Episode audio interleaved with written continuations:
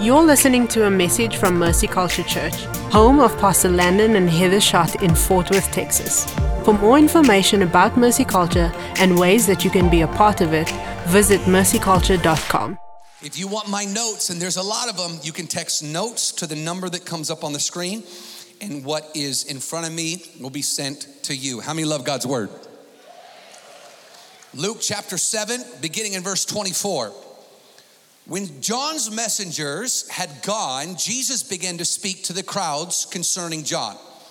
What did you go out in the wilderness to see? A reed shaken in the wind?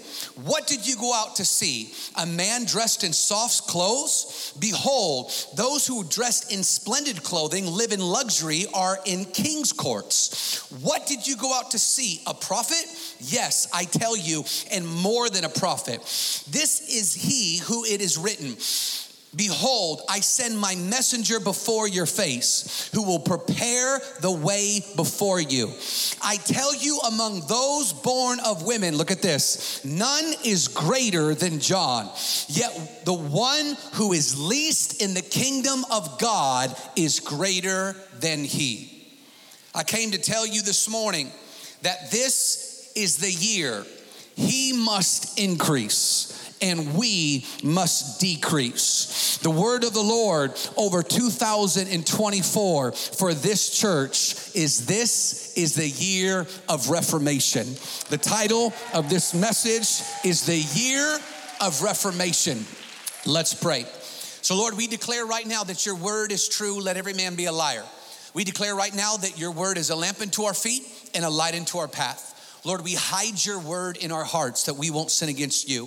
Lord, I pray right now you would give us ears to hear, hearts to receive, minds to understand what your spirit is saying. I pray that you would breathe on your Logos written word, and I pray it would become Rhema and revelation for us today. Lord, I declare right now no spirit but the Holy Spirit is welcome in this place. So I pray right now any uh, distractions you have to leave, any spirit of offense you have to leave, fear you have to go. We say, Holy Spirit, come, rule and reign. Lord, I thank you right now. We declare we don't make room for you, but we give you the entire room. Lord, I declare nobody came to hear me. We all came to hear you. So we say, Speak, Lord. Your servant is listening. And all God's people said, Amen and amen. Well, I, I told you that year of, of the journey that we're going to be on from the pulpit or in the pulpit this year, in this year, uh, this journey of the year of Reformation. But I have been on a journey as well. And I wanted to tell you the story of Reformation, how this began to happen. And so it's, it's this journey where we steward what God says. So we've actually been stewarding this word of Reformation for about two years now. And for me, it really it uh, was, was brought to my attention. It was last February. We just broke our 40 day fast. I'm out to eat at a restaurant, and we get done, we pay the bill, and the moment I go to stand up from the restaurant, I hear the Lord say, This will be a year of reformation. And as soon as I hear him say this is going to be a year of reformation, I, am reminded of Cindy Jacobs' prophetic word that she gave from this stage two years ago this week.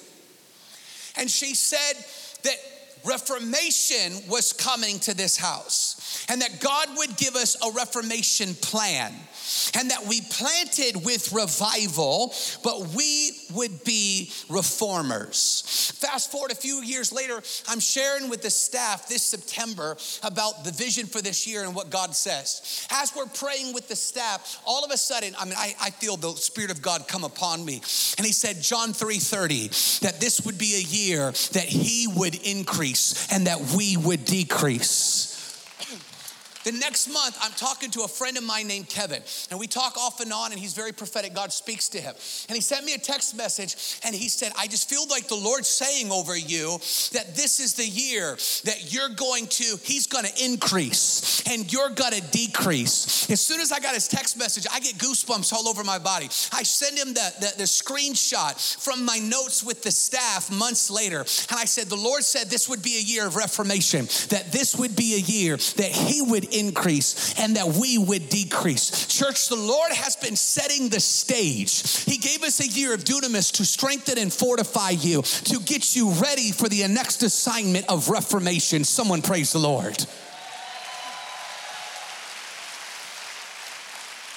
What is reformation?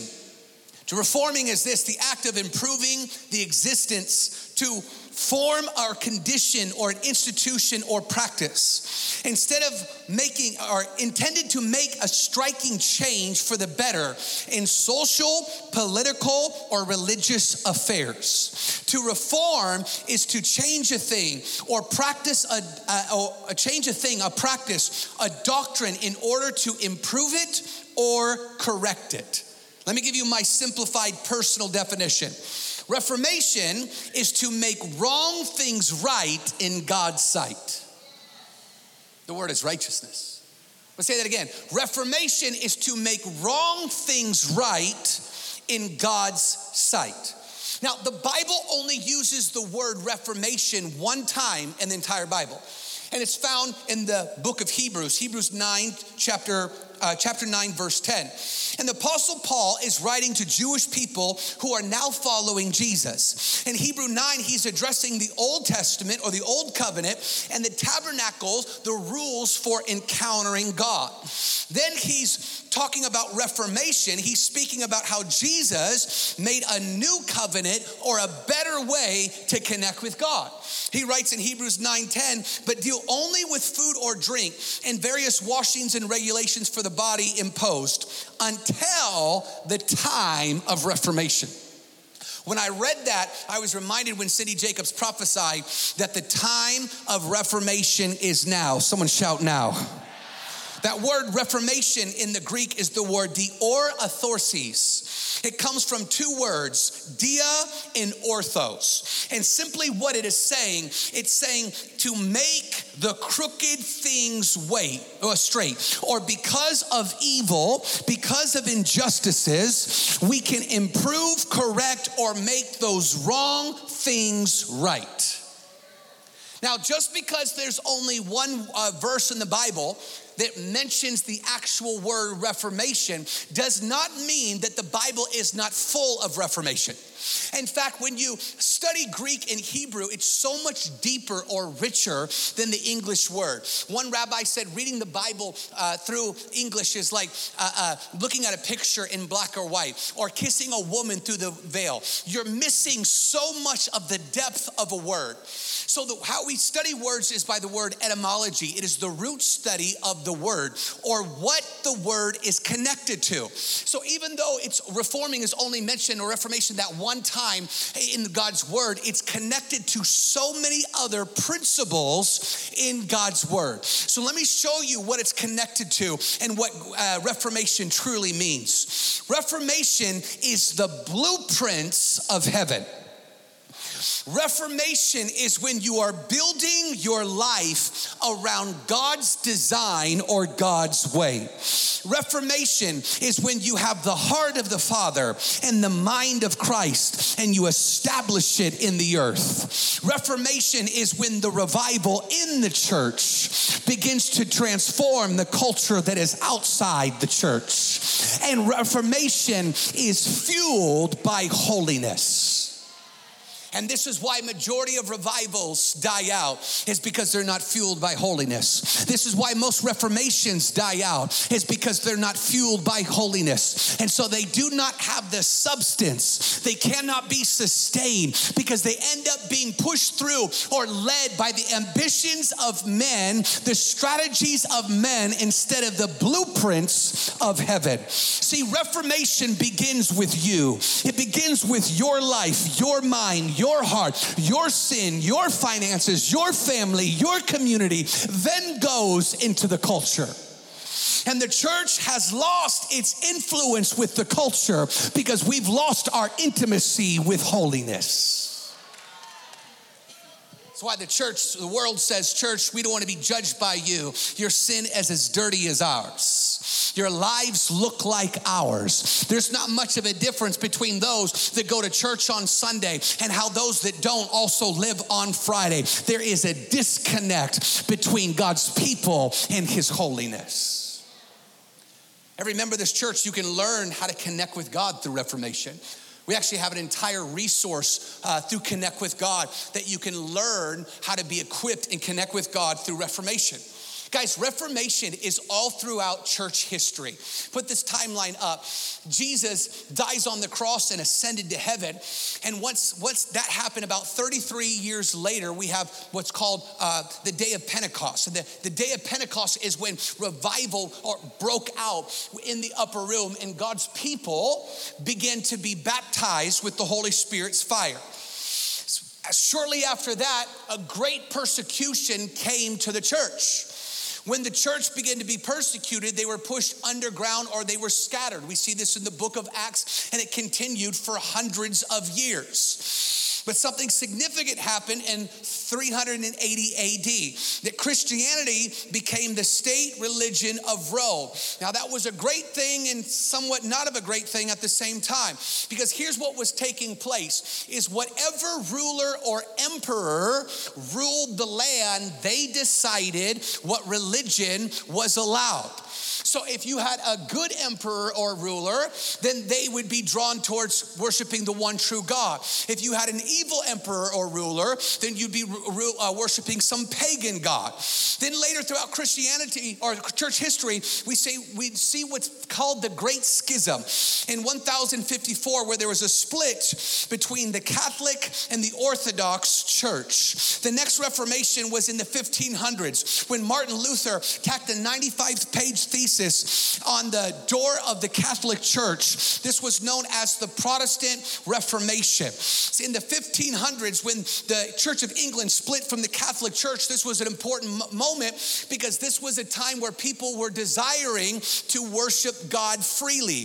The people that desired this the most made their way to a new land, and the new land was to find a freedom of worship. Many of them made their way to America.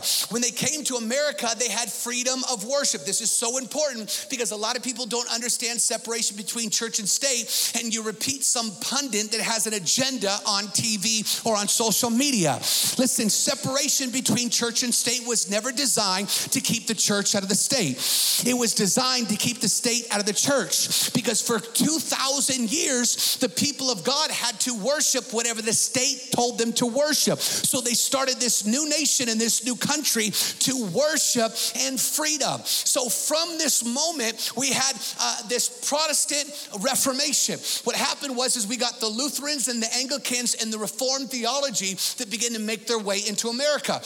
From the Anglicans, we had the Episcopalians and the Methodists. That gave birth to the Pentecostals and Charismatics, which that's where you see our little logo right here.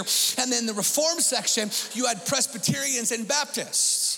And the great distinction between the Reformed Baptists is they did not baptize children, you had to choose it as an adult. So you saw these denominations emerge. In the uh, 1700s, we saw a reformation of a great awakening. In the 1900s, we saw the Azusa Street revival. We have seen all throughout history this topic of reformation.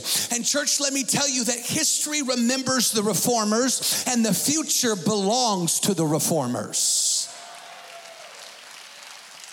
This morning, I'm going to give you five characteristics of reformers. Five characteristics of reformers. Number one, reformers are consecrated. What does it mean to be consecrated? It's a word that means this they're set apart. 2 Corinthians 6 17 says, Therefore, go out from their midst, the world, and be separate from them, says the Lord. Touch no unclean thing, then I will welcome you. God's word tells us over and over come out from the world, do not be like the world.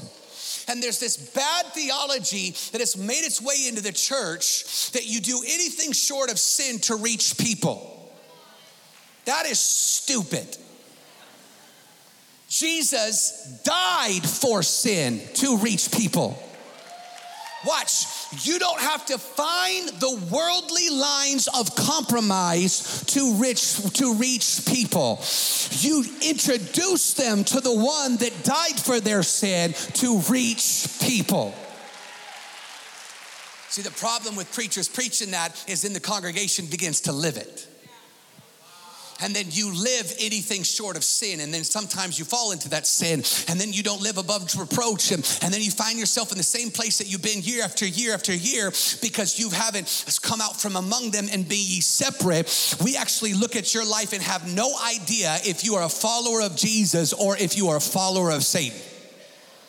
There is not a distinction between how you do business. There is not a distinction for how you respond to, COVID. There's not a distinction between how you respond to people. There's not a distinction between how you dance on Sunday and how you dance on Friday. There's not a distinction between what you listen to. There's not a distinction between the words that you say. You hear preachers talking about how they can cuss. Come out from the world. And be ye separate. I'm not talking about that you pretend you're better than people. That you know that you were just as lost as anybody else. All have sinned and, and, and fallen short of the glory of God. I'm not talking about that you think you're better. I'm talking about you live on di- to different standards. Woo! Reformers won't fit in the circles of friends of yesterday.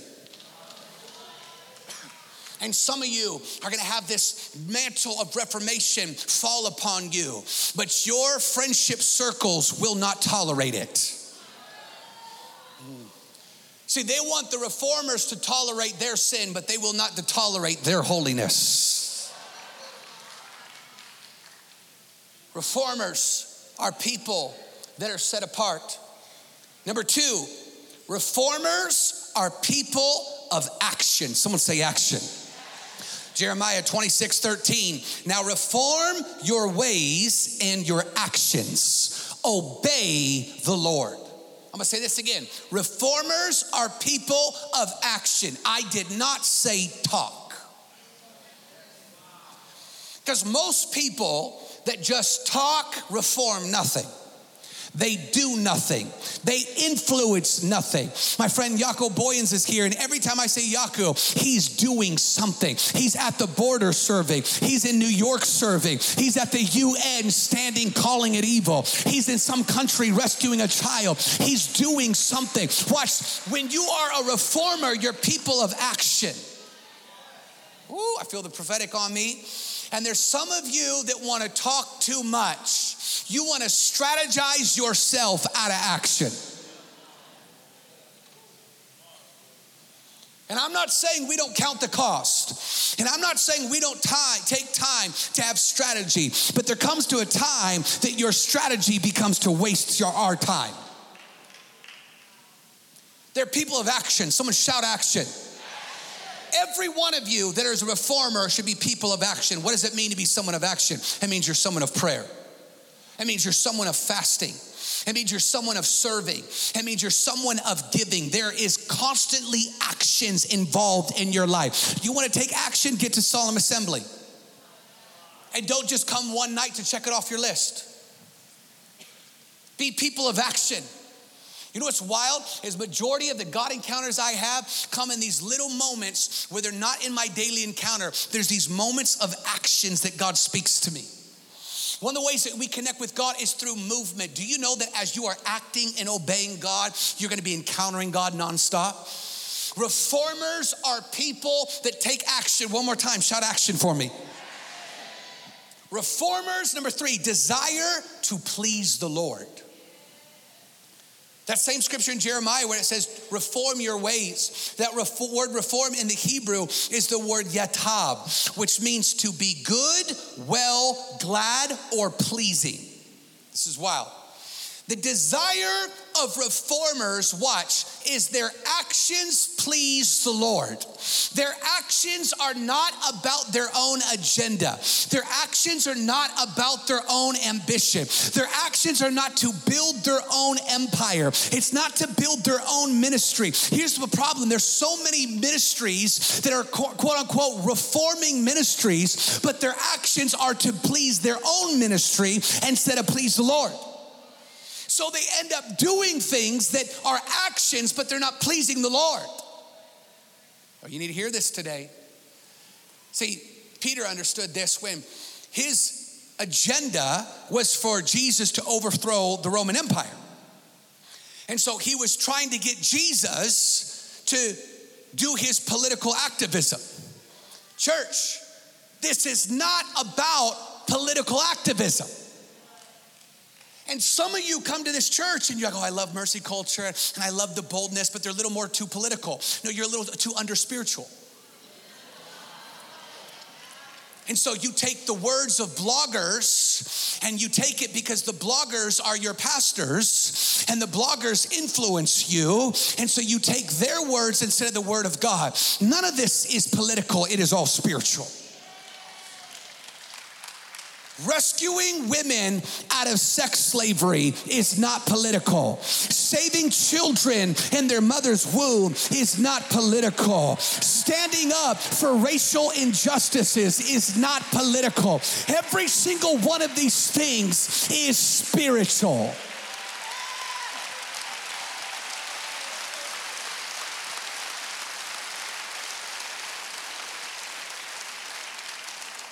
I pray even now scales would begin to fall off your eyes and you stop th- seeing through your worldly culture and you start seeing through heaven's blueprints. Number four, reformers use their influence correctly. What's your influence? It's your voice, it's your platform, it's your resources.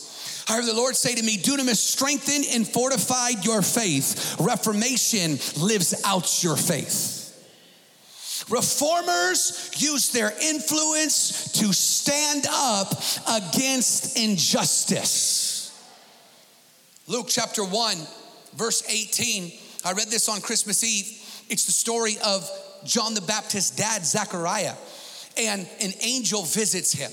Now, John the Baptist's dad was a pastor, and an angel visits him and answers his prayer. The put, put the verse up on the screen. Thank you. The, the, the angel says, You're going to have a son. He's going to be a reformer. He's going to make way the, the, the, the people of the Lord. He's going to prepare the way. He's going to be set apart, brings in this powerful message. Watch. And the pastor, his dad, responds to an angel, How can I be sure of this? I'm old. And here's what the angel said I stand in the presence of God. I didn't come to play around with you, but because you responded like this, you can't talk anymore. I heard the Lord speak to me to tell you if you do not use your influence this year, you will lose your influence this year. Hear your pastor today. If you don't use it, you will lose it. Tell someone next to you, use it or lose it.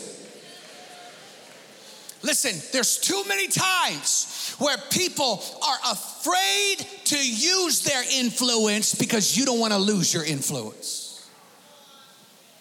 I had a pastor of a pretty large church asked me one time, he said, uh, What's it like to be you?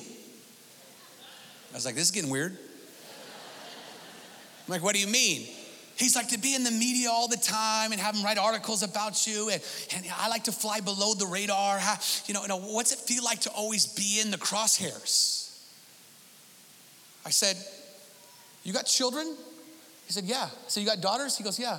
I go, What would you do if someone tried to harm or violate one of your daughters? He said, Whatever it took. I said, So what about the daughters in your city that don't have dads? I said, What are you gonna do, Pastor? 20 and 30 years from now, when these little children grow up and they say, Where were the spiritual fathers in my city that were protecting me from cutting off my breasts? Where were the fierce spiritual fathers in my city that were preventing me from taking hormone blockers? Where were the where were the fathers in the city that were preventing me from being injected with experiments that would take away my health for years? Where were the spiritual fathers that would stand up and confront evil and perversion? I didn't have a dad, but where was the spiritual fathers? I said to this pastor, You will stand before God one day and you will be judged by the influence you were given. Well, that's woe to him, but now I'm telling you, you will stand before God one day and you will be held account of the influence you are given. And before you try to make an excuse before the message has even gone on, let me tell you right now, you all have influence. I'm gonna say this again. You all have influence. Father, I pray right now that spiritual eyes would come on your people and they would see influence. Grandma, you got influence with your grandchildren.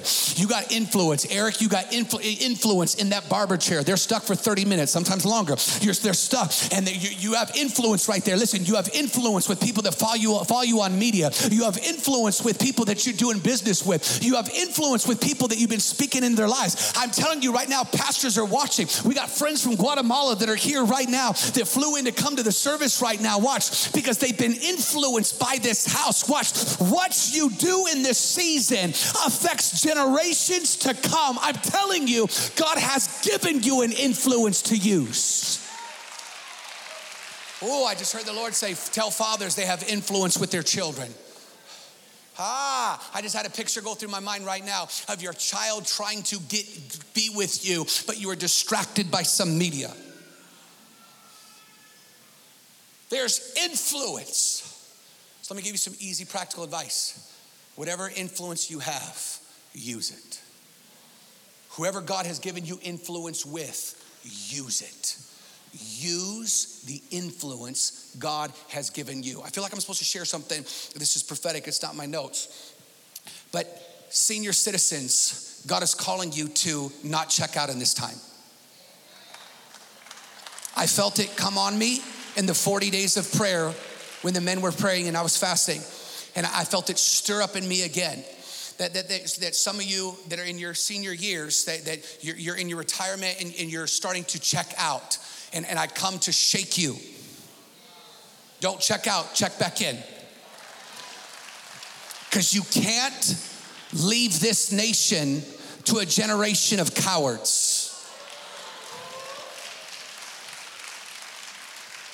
No, no, I even heard, I hear, heard people say, well, I go to a young person's church. No, you don't. You go to God's church. No, hear this today. I believe that God is calling senior citizens. I, I even felt this that, that they even thought in their mind, well, my wars of yesterday. No, no, no. Your wars of yesterday was to prepare you for the wisdom of today. Watch, there needs to be a coming together of strength of young men and wisdom of older men. I'm telling you right now, your season for fighting, your season for reformation has not come to an end yet.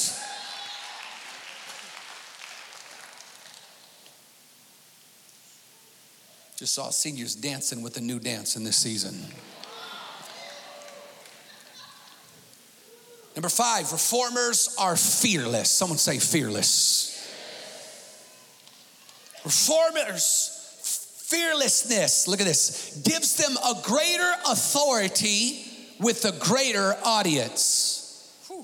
Some of you social influencers do not have authority and do not have an audience because you're still bound in fear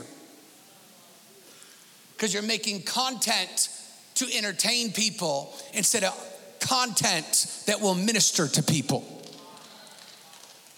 Reformers are fearless. Someone shout, fear go. So let's ask this question. So, what happens if we are resisted? What happens if we are rejected? And it's good news because we will be resisted and we will be rejected. And watch this reformers are all in no matter what the cost. Watch, reformers are not focused on the outcome. They're focused on the moment of obedience. I remember clearly, I was in the balcony up in that section. God would speak to you in that section. I was sitting up there, and the Holy Spirit told me to tell Pastor Steve to run, run for mayor. And Pastor Steve ran. We obeyed God. We did what God said. And then he did not win mayor. And a, a, a, pastor called me the week after the election and said, I just want to give you my condolences. I said, Why? He goes, Well, Steve lost. I said, You never lose obeying the Lord. Now, watch, in the natural, it didn't look like he won. But then we didn't know that someone would call Kim about six months later and ask him to run for a state rep seat. And when we prayed about it, we said, We don't feel like Pastor Steve's supposed to run for the state rep seat. But we all felt as leaders that Nate Schatzline was supposed to do it. We went to Nate, we said, Nate, what do you think about this? He said, Oh my goodness, I just had a dream last week that I was in that seat. I said, Let's pray together. Watch. So Nate goes and he slaughters his opponents. Not only does that, but he opened the door for dozens and dozens of other people to go into places of influence. Watch. So, this one moment of fearlessness with a two year old church obeying God in the middle of heavenly justice opens the door for we don't, Nate's just getting started for Liberty and Justice has seen 49 seats brought with godly men and women to establish heavenly justice in the earth. Watch, this is crazy what happens when you are fearless. What happens when you're resisted? You please the Lord. Hear this reformers are all in no matter what the cost. I said, reformers are all in no matter what the cost. What did Esther say in the book of Esther 4:16? She says, "I will go before the king even though it's against the law, but if I perish, I perish." See, reformers say, "I'm going to obey God if I perish or I perish." Watch. If the business deal perishes, it perishes. If my friendships perish, they perish. If my influence perishes, it perishes. If my name is tarnished, let it perish. Watch. Reformers are all in. I just felt the Lord speak to me. It won't work for you well this year if you're not all in. You can't pretend to reform. You cannot pretend to fit in with this. You have to be willing ha, to perish. I even feel this pretty strong. Something in your life will perish when you begin to reform. Let me give you some practical advice ask the Lord to teach you about Reformation.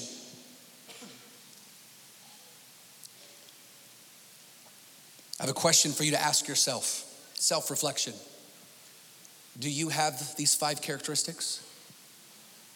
Which one are you missing? I felt in the first service, I felt an unction to tell you today begin to ask the Lord to develop all five of these characteristics in you this year even as you fast on this 21 day fast, begin to ask God daily for these five characteristics. I feel a strong stirring in my spirit that these are gonna begin to manifest in your life as you partner with this prophetic word of reformation. A couple months ago, as I was praying into reformation, all of a sudden I had this awareness that came to me. And the awareness was this that only a fraction of our church has the heart of a reformer. There's groups in the justice reform, there's groups in for liberty and justice, and it's only a fraction. And then I had the thought, what would happen if everybody was reforming something? What would happen in our church? What would happen in our communities? What would it look like in DFW if our kids were reforming, if the women were reforming, if the men were reforming, if the youth were reforming? What would it look like? Felt in my spirit, this is the year we pick up the mantle. As the Lord was showing me this, I was reminded of this moment we had with Lou Engle this year.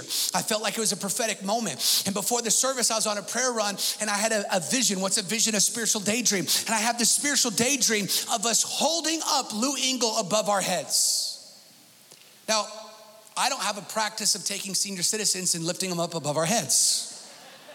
It's not something we normally do in church services. And we were in the back room, and I said, Lou, uh, I, I, don't want this to sound awkward, but when I was praying this morning, I had this vision of us holding you above your head. And um, I don't know if you're okay with that. I don't know if your hips are okay with that, but what do you think about that? He said, Landon, the Lord told me there were mantles falling, and you were gonna pick them up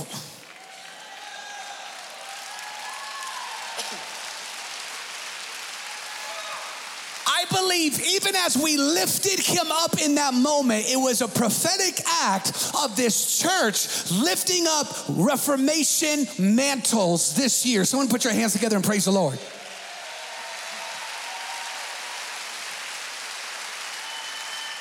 Church, the Bible is full of reformation and reformers. Jesus was the greatest reformer the earth has ever known. Noah reformed the earth when he built an ark. Moses reformed when he brought the children of Israel out of Egypt into the promised land. The 12 judges reformed in the book of Judges. David reformed worship in Israel. The prophets and Elijah reformed worship in Israel. Esther reformed her people. Peter reformed love for God. Paul reformed the way we worship God in the New Testament. Testament. Mary Magdalene retur- uh, reformed an entire city as she went back as an evangelist. And one of the greatest reformers was the one that Jesus called the greatest. John the Baptist was a reformer. I want to point out some that John had all five characteristics of the reformers I taught a moment ago. All five of them John had. Let me tell you a little about John. The first reference to John is in Matthew chapter 3. It's the genealogy of Jesus. Directly after that is the story of John. John was the son of Zechariah and Elizabeth. He was a relative to Jesus. The angel Gabriel foretold his birth in Luke chapter 1. Then he says later in Luke 1:15 that he was to be consecrated or set apart. We know that John was filled with the Holy Spirit from the womb. I'm going to say that again because the 11:30 service needs to really understand this one when he was in his mom's womb that the world doesn't acknowledge as a baby was baptized in the Holy Spirit according to scripture. Which this absolutely shatters your woke pro abortion theology. Because there is no biblical or moral reason to have an abortion ever. The reformers are clapping.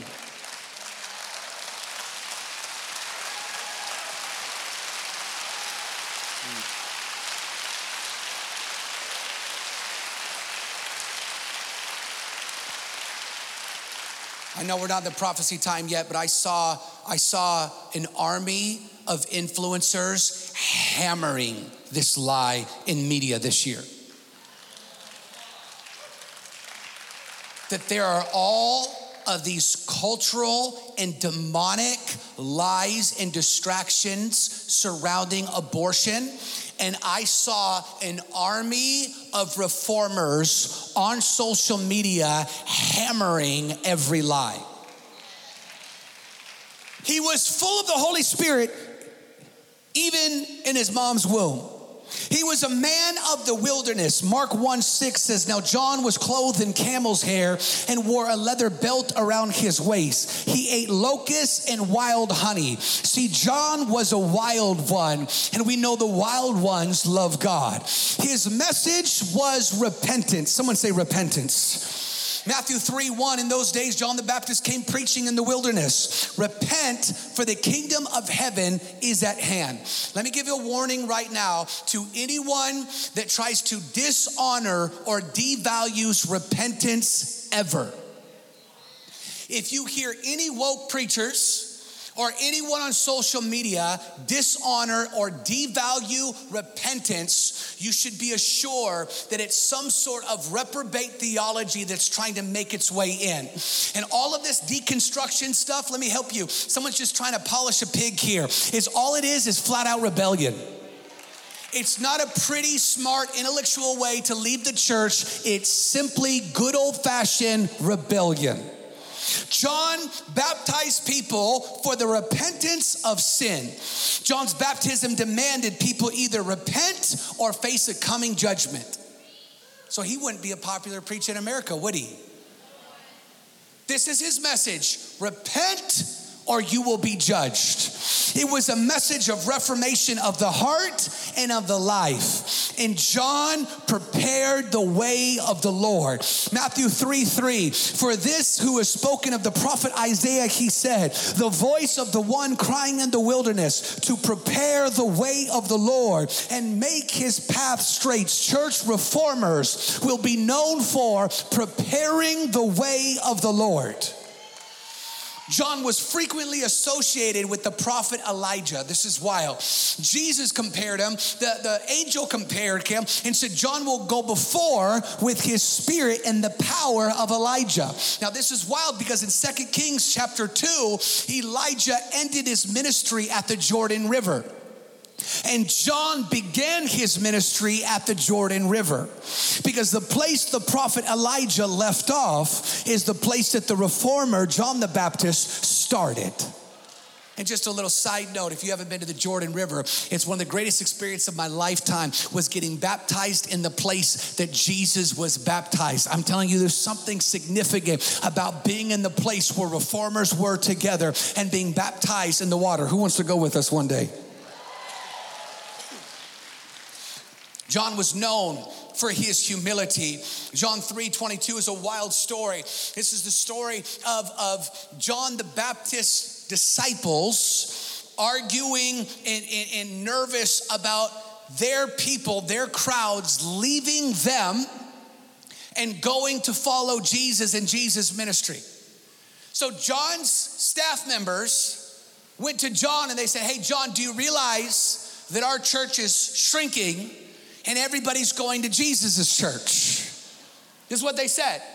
And John re- responds and says this in verse 27 A person cannot receive unless one thing, unless it's given to him from heaven. You yourselves bear witness that I said, I am not the Christ, but I have been, been sent before him. The one who is the bride is the bridegroom. The friend of the bridegroom who stands and hears him rejoices greatly at the bridegroom's voice. Therefore, this joy of mine is now complete. Then he says this He must increase and I must decrease. I'll get to that in a second. John was called the baptizer because he baptized people. Not only did he baptize people, but he baptized Jesus. I want you to imagine this for a second that you're the one that Jesus asked to baptize him which from a theological standpoint it's hard to make sense of because you baptize in a repentance of your sin. Jesus knew no sin. Jesus didn't need to be baptized. But why was Jesus baptized? Not only does he model humility, but in the baptism of Jesus, we see something that we only see one time here in the New Testament is we see the Trinity appear all at once in the same moment. John's baptism, watch, showed us the Trinity. It says this Matthew 3, verse 16, when Jesus was baptized, immediately he went up from the water, and behold, the heavens were opened and he saw the Spirit of God descending like a dove, coming to rest on him. And behold, a voice from heaven said, This is my beloved Son, who I am well pleased. Because of this moment, John was the first to announce that Jesus was Lord. John 1:33 says this, I myself did not know him, but the one who sent me to baptize with water told me. And the man whom you see the Spirit come down and remain is the one who will baptize with Holy Spirit, that Holy Spirit in fire. John was also bold and confrontational because reformers are bold and confrontational. Luke 3 7, watch this. John said to the crowds coming out to be baptized by him. You brood of vipers, you warned to flee from the coming wrath, produce fruit, then in keeping with repentance. Let me just pastor you for a moment because most spiritually immature people cannot distinguish the difference between boldness and arrogance. I just told you that John was humble, wore camel's hair, argued with Jesus to baptize him a man of great humility, but a man of great boldness. Ah.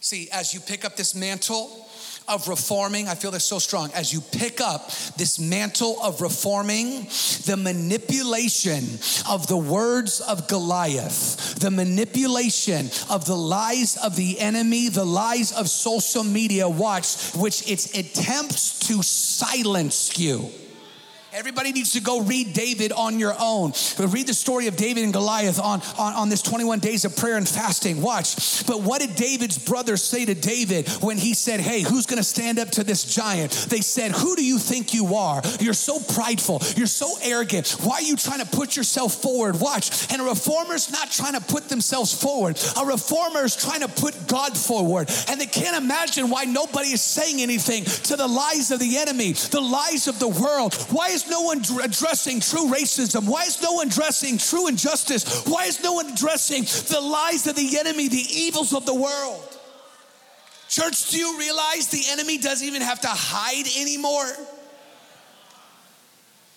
There's not even a disguise.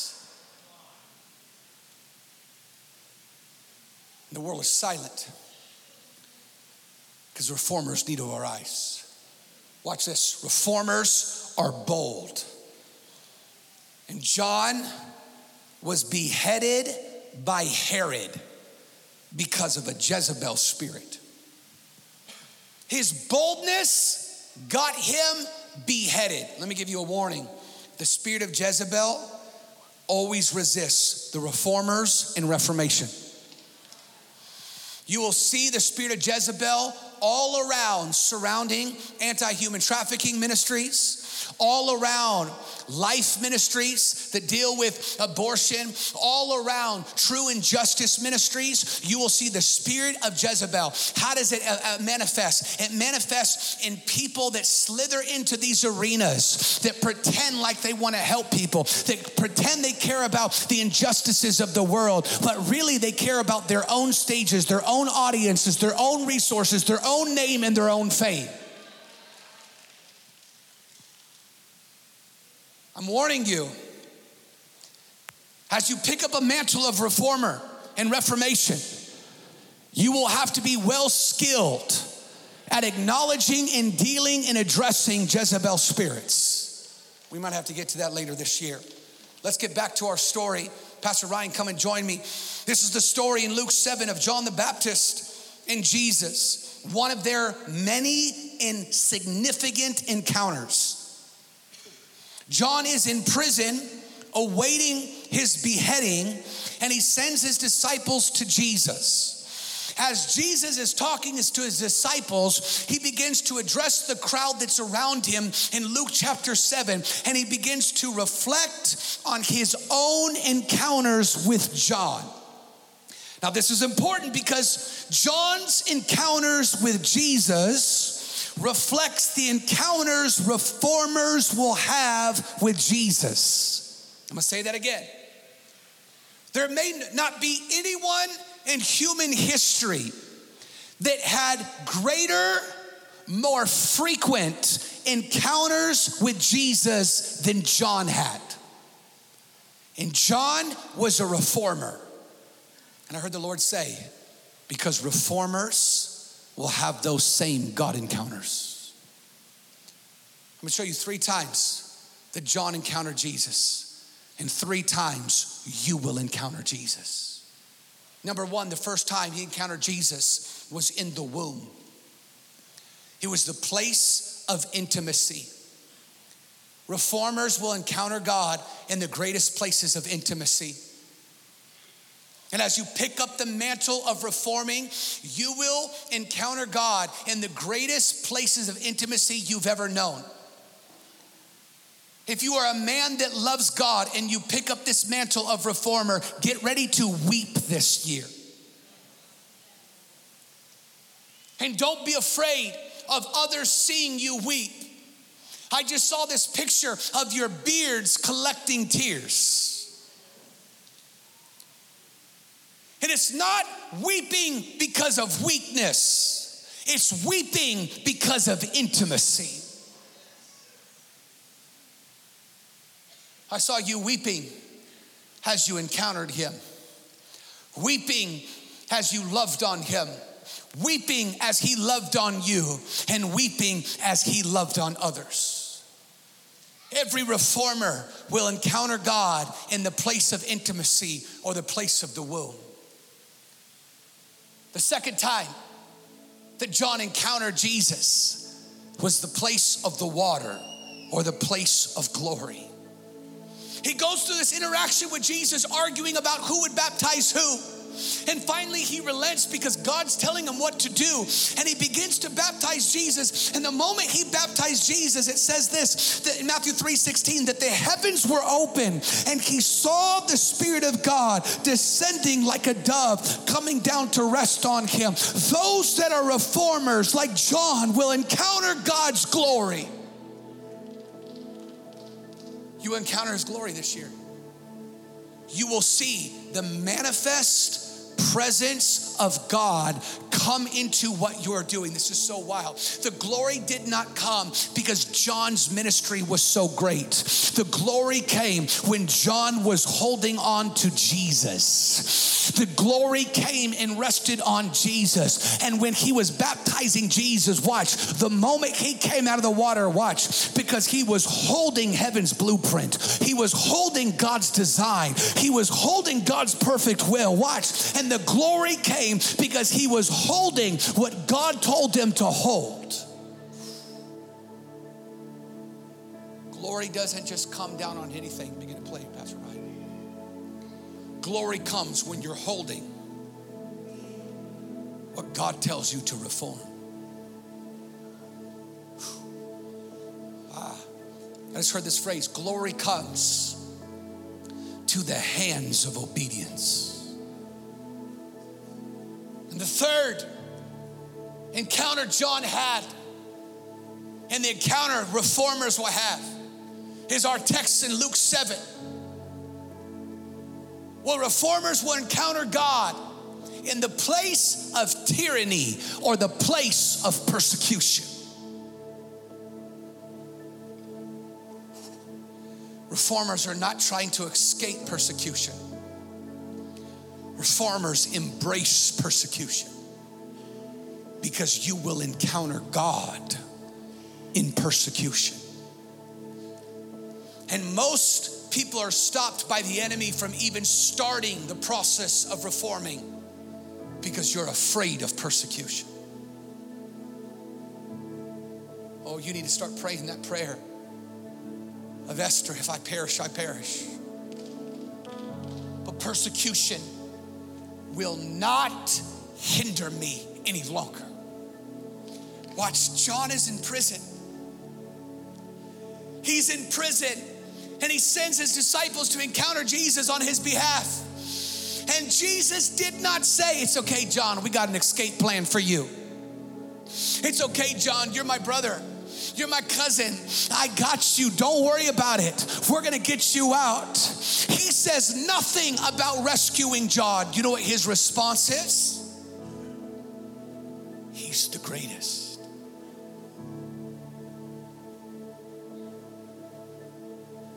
He says, John, as you're sitting in prison, in tyranny,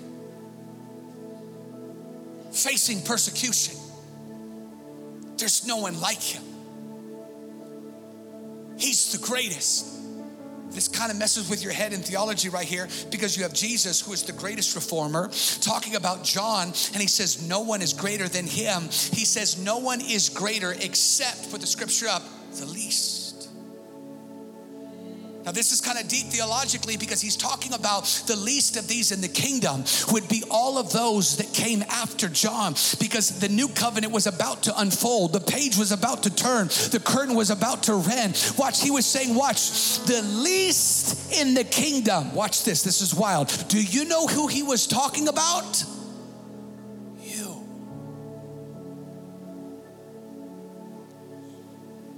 Given your life to Jesus, and He's your Lord, just wave your hand at me.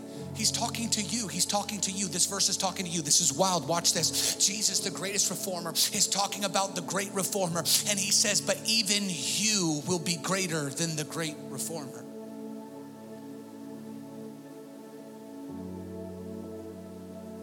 Jesus was talking about you. He said, You will be greater than John. The least in the kingdom. See, when you pick up this mantle of reformation as the least of the kingdom, when you begin to wear this mantle of reformer, Jesus said, Greatness comes upon you. You to see this today. How do we begin to greatly reform? We do it just like John. We get out of the way. John's prayer, our theme verse this year. Danny sang about it this morning.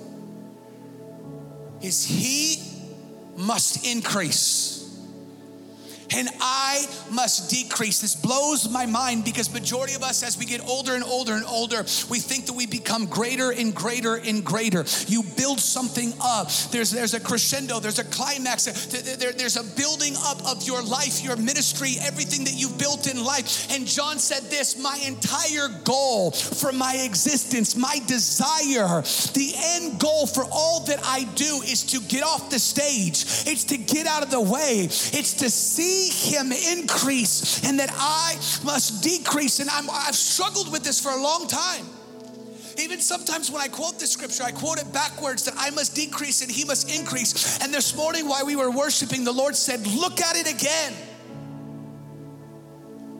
And so many of us struggle with this because we wrestle with ourselves to decrease decrease in our pride, to decrease in our ambition, to decrease in our plans, to decrease in what we're trying to build. But that's not the strategy. The strategy is not for you to decrease and Him to increase. Heaven's strategy is He increases first. Watch, watch, watch. And when He increases, it's so easy when you see how big, when you see how good, when you see how holy, when you see how wonderful, when you see His majesty, when you see His grace, when you see His mercy, when you see His kindness, when you see His love, when you see His benevolence, when you feel Him, when you get to know Him, when He teaches you His ways, when you really know who He is, it is so easy to get out of the way when the King of glory is coming in.